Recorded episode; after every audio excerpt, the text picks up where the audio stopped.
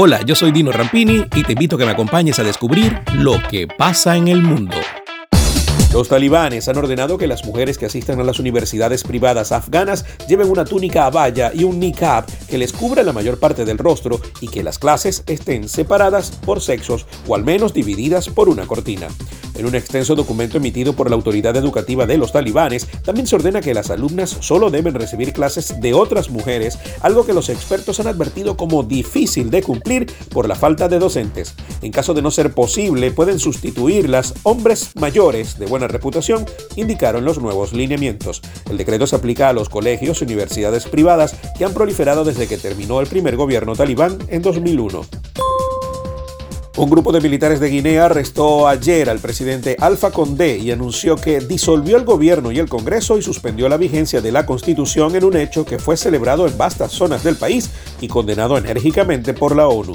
Decidimos, después de detener al presidente, quien actualmente está con nosotros, suprimir la constitución en vigor, disolver las instituciones y también al gobierno, así como el cierre de las fronteras terrestres y aéreas, afirmó el jefe de operaciones especiales del ejército, teniente coronel Mamadi Dumbuya, en una declaración que circuló en redes sociales. Más tarde, el oficial reiteró esas afirmaciones en una aparición a través de la televisión nacional que interrumpió su programación habitual en la que se lo vio de uniforme y envuelto en la bandera guineana y criticó el desbarajuste gubernamental según la agencia de noticias AFP. La gobernadora de Nueva York, Kathy Hochul, firmó este domingo una solicitud para que el gobierno federal declare como desastre mayor el impacto causado por los coletazos del huracán Ida, que dejó en el estado al menos 17 muertos e importantes daños. La petición busca que Washington facilite fondos para apoyar a los afectados y para reparar infraestructuras y edificios públicos, entre otras cosas. Las autoridades sanitarias brasileñas suspendieron la distribución de un lote de más de 12 millones de vacunas contra el coronavirus de Sinovac. Las dosis en cuestión habían sido producidas en una fábrica que no había sido inspeccionada ni contaba con los permisos necesarios. Según anunció la Agencia Nacional de Vigilancia Sanitaria encargada de la aprobación de las vacunas, los lotes retirados provienen de una planta que no había sido inspeccionada ni aprobada en la autorización del uso de emergencia del producto, informó la agencia de noticias Europa Press. La empresa alemana Schaeffler presentó una bicicleta eléctrica que no requiere cadenas o correas de transmisión. Se llama Free Drive y tiene un generador en los pedales que con el movimiento se carga y se convierte en energía eléctrica. Luego la carga se traslada a la rueda trasera y la hace girar. Si el ciclista generara más energía de la necesaria, esta se almacena en una batería para ser utilizada después. Al mismo tiempo, Free Drive tiene un mecanismo de frenado regenerativo en la rueda posterior que también sirve para recargar la batería. El motor del vehículo es de 250 watts, el máximo permitido para bicicletas eléctricas en Alemania. Miles de personas volvieron a salir a las calles de toda Francia este fin de semana para protestar contra el pasaporte sanitario impuesto por el gobierno de Emmanuel Macron. Según cifras comunicadas por el Ministerio del Interior, 141.000 personas se manifestaron en todo el país, es decir, unas 20.000 menos que la semana pasada. La policía realizó 21 arrestos y un funcionario resultó levemente herido, según la misma fuente. En la capital, París, miles marcharon desde la Torre Eiffel hasta los inválidos al grito de libertad. Un ciudadano británico de 86 años tomó una drástica decisión que dejó a más de un integrante de su familia paralizado. Luego de morir, todos recibieron una sorpresa durante la lectura de su testamento.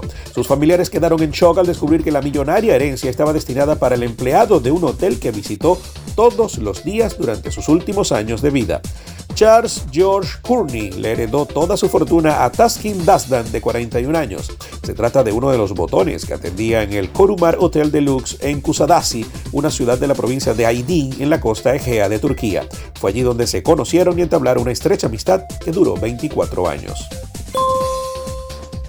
En Rusia, un hombre de 34 años asesinó a su amigo de 32 luego de descubrir mediante un video que violó a su pequeña hija de 8 años.